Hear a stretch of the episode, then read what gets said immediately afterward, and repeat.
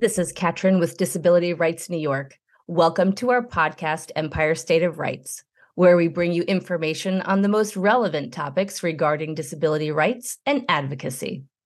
Today, we welcome Jermaine Greaves, the founder of Black Disabled Lives Matter, a prominent self advocate and a creative, the creative behind the brand Not Like Other Kids.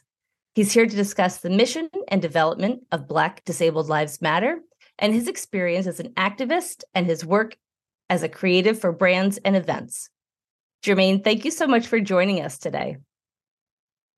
Yeah, thank you so much for having me, guys. It is amazing to be here and to be on this podcast about disability and rights and all the things I love to talk about. So this is amazing for me. Um, so who am I for those who don't know? My name is Jermaine Greaves. I've been a creative for about 12 years now. I've done music festivals like Afropunk and the Brooklyn Music Festival. I'm the founder of Black Disabled Lives Matter. And um, I'm an actor, I'm a dancer, I'm a creative. I'm just an overall activist, and I feel like my whole life I've been an activist because I live with my disability. I have two disabilities known as cerebral palsy and uh, hidradenitis suppurativa, which is a chronic skin condition um, that I live with currently. But, you know, my whole life is about, you know, speaking to my disability and living out loud. And it sounds like you use your your stance as a uh, an actor and a dancer and really being a, a creator as part of your advocacy. Let's talk a little bit about how you began your journey as a self advocate advocate and what is it that called you to this work? As you said, you are living your life every day with a disability, but what is it that brought you to your self advocacy? I think it's really my mother. I always say that in every interview. Like she was the one who I saw really advocating for me.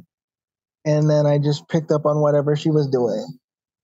Like seeing her on the phone talking to doctors, me going to school and her advocating for certain things I would need. It means a lot to me. And also realizing that she didn't really sit there and let anyone take advantage of me was really the reason I became this amazing self advocate. I also think like watching other people in my life advocate for me, I picked up on things. It sounds like you had a lot of great role models growing up. And and that leads me to really asking about how the black disabled lives matter movement started. I mean there there have been a lot of different movements that have started over the last several years and they're all necessary. Let's talk about why this particular movement uh, was necessary and why you were so passionate about starting it. Okay, so my reason for starting Black Disabled Lives Matter was because I went to a protest in 2020, June of 2020, and there was no accessibility there. I just felt like I was one of many people that were disabled in the crowd that was finding it really difficult to do this, to to to march, to go out there and protest for George Floyd at the time and feel like it was safe for me. It felt very unsafe as I went out there and marched and protest. And it began to feel like I'm just one of one. And it just became this thing that was like, I'm here protesting for George Floyd, but there's no accessibility for me.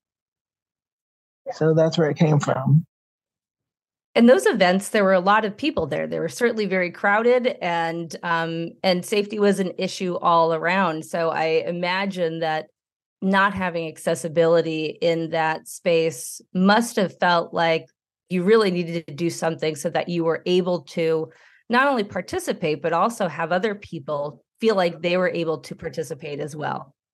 Yeah that's true. But also i'm going to say this. I think as an event planner and somebody who's been in the event space, I wanted to shake the table of activism. Because prior to this, you know, we had Judy Heumann, like we're going back in history a little bit, Judy Heumann and the Black Panthers who were doing this.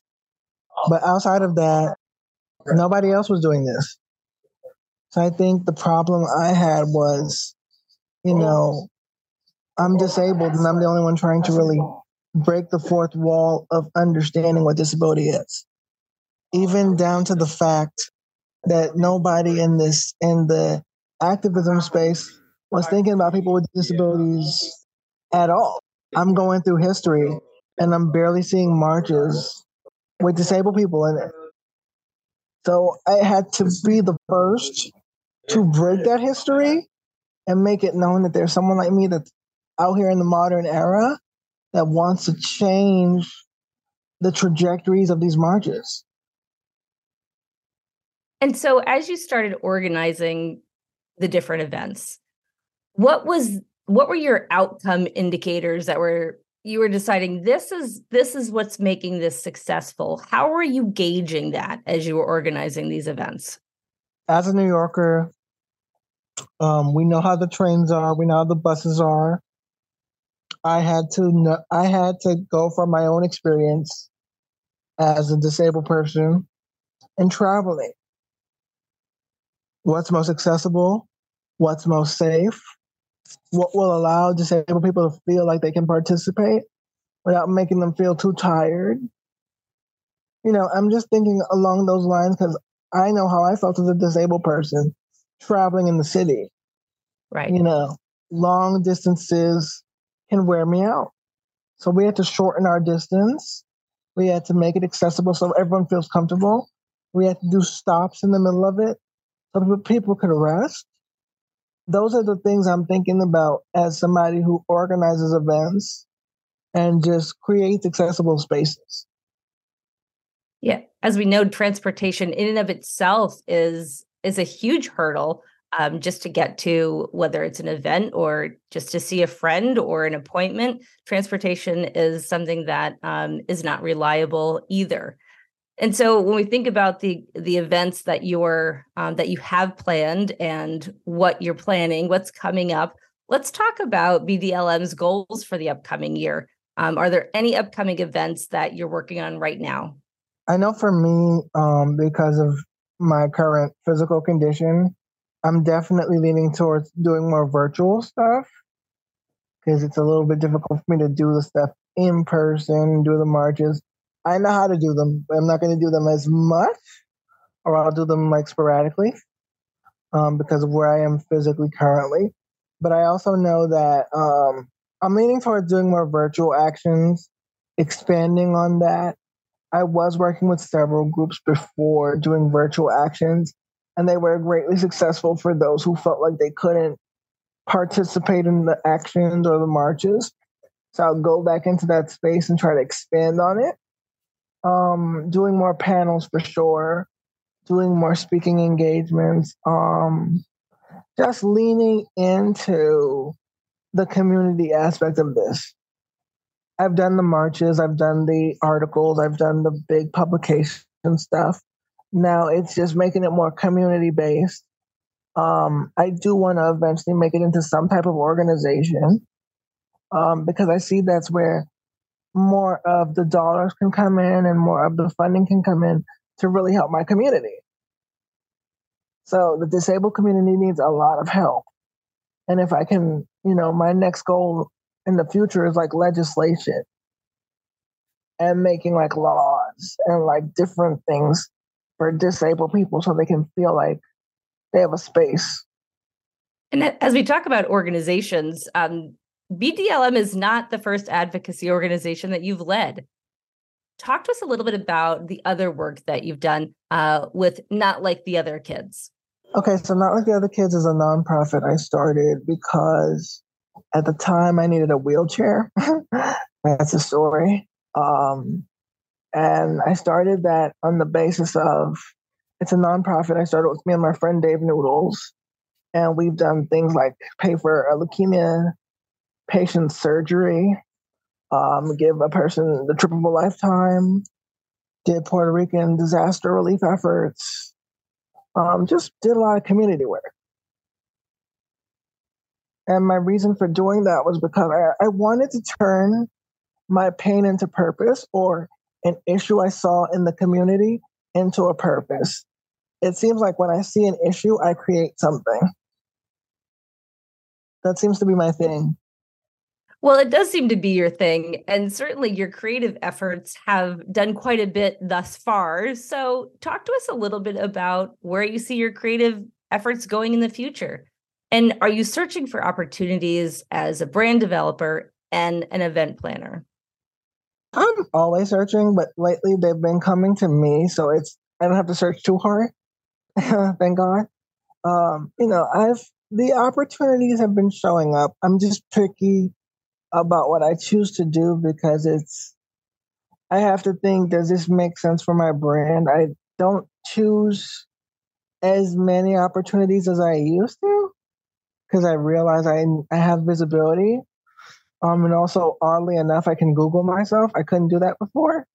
Um, you know, when you kind of realize you can search yourself on Google, do you really need to find people, or do people need to just find you?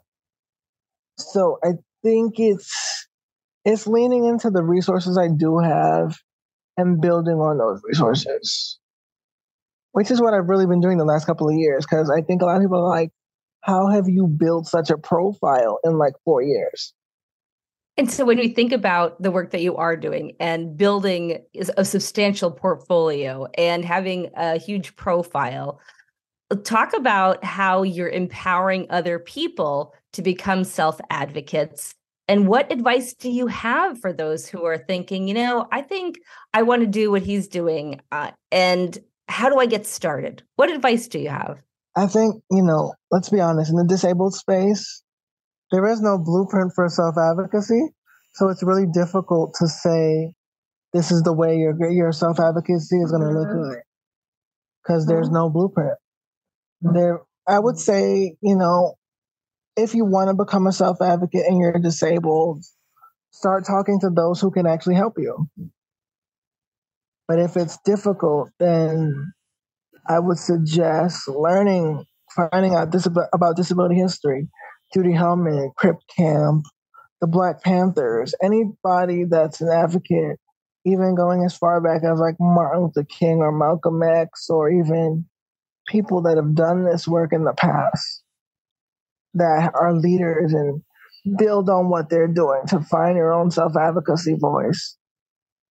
I think that's great. And you know, as we talk about the other work that um, that you've done and how your visibility um, is part of your portfolio, you also were just nominated uh, for an award for through Diversability. Talk a little bit about that and how the work that you're doing with that group um, how is it meaningful and how is it really pushing your message forward? I mean, Diversability giving me an award in uh, 2022, it let me know that the work I was doing was meaningful. It's visible, and I've been here. And they see it and they acknowledge it, and it's valuable work that's up there with like big organizations. I mean, it means a lot to have an organization like that see my work. And it's it means a lot that your community sees your work. Because a lot of times, you know, in the disabled community, we see each other's work, but there's really no acknowledgement for it. And to be acknowledged in this way that the work that I'm doing is touching lives, and in the midst of my own like issues, I'm still able to motivate people and touch people. It means a lot. And you know, I was uh, watching your your YouTube video last week, and you said something in it about this is your responsibility. And you said it a couple of times that you feel like it is your responsibility to be an advocate and to do the work that you're doing. Why is that so important to you? And talk to us about what that means to you that it's your responsibility. How did you come to that and and how does that come out in the work that you're doing? Be, be, because you know when I let other people take care of my own issues, it didn't look so good. Like letting other adults or letting other advocates or letting other people who are able-bodied handle my issues for me, it didn't end up so well, or they didn't push the needle as quickly as I did for my needs. that's why I said it's my responsibility, but also it's like disabled people have had to fight for basic rights to be independent, to live. When we look at the history of disability, we were institutionalized first. They didn't see us as people. We were kind of othered. So, and it's even worse when you're marginalized. Like, you know, you're black, you're disabled, you're other things, you're you're you're you're you're trans, you're disabled, you're whatever labels you are. Those other rings make it difficult for you to exist in society. And for me, creating Black Disabled Lives Matter and doing all the work I do outside of that is because I want to open the door and create the space I didn't see growing up as a kid. I think that's so important. And thank you so much for all the work that you're doing, being visible and, like you said, allowing other children, especially coming up, being able to see someone like them makes all the difference. And to that yeah. end, let's talk about the the way that audience our people the people in our audience can follow you and the organizations you support. Tell us about your websites and social media tags and certainly we'll put them in the notes of the podcast but talk to us a little bit about your platforms. There's so many. Um um my website www.jermainegreaves.com that's my regular website where you can find me and find all the work i do there. There's also not like the other kids that's a clothing brand, a nonprofit. Everything's there. There's also what else? Black Disabled Lives Matter on Twitter and Instagram. Um, that's up and running and happening. There's a bunch of mutual aid on there um, that I actively post, as well as you know events we're going to put together. But right now we're focusing on mutual aid and community based stuff because that seems to be a thing. Um, you know, other than that, I am just really glad that the work I'm doing is touching lives. I have never, I would have never thought, you know, with everything I have going on in my life and how the last year was for me, which was not exactly the easiest year, that people would love on me in this way. Um, to see that love, to see that appreciation, to see the constant support for whatever work I do, and even for my own personal needs, it's it's beyond. It lets me know that the work I'm doing is touching lives and that my work does not go unnoticed. And I'm very much visible and here and present in a lot of people's lives. Well, we're so glad that you were able to join us today. And before we sign off, is there anything else that you want to share with our audience? Well, well, I do want to share about not like the other kids. The clothing brand is definitely up and running, and um, my website for Jermaine Greaves is live and still live. And I'm just looking for more. For me at the moment, I would love to do more like speaking engagements in the disability space. It's been a bit slow because of COVID and the pandemic and stuff like that.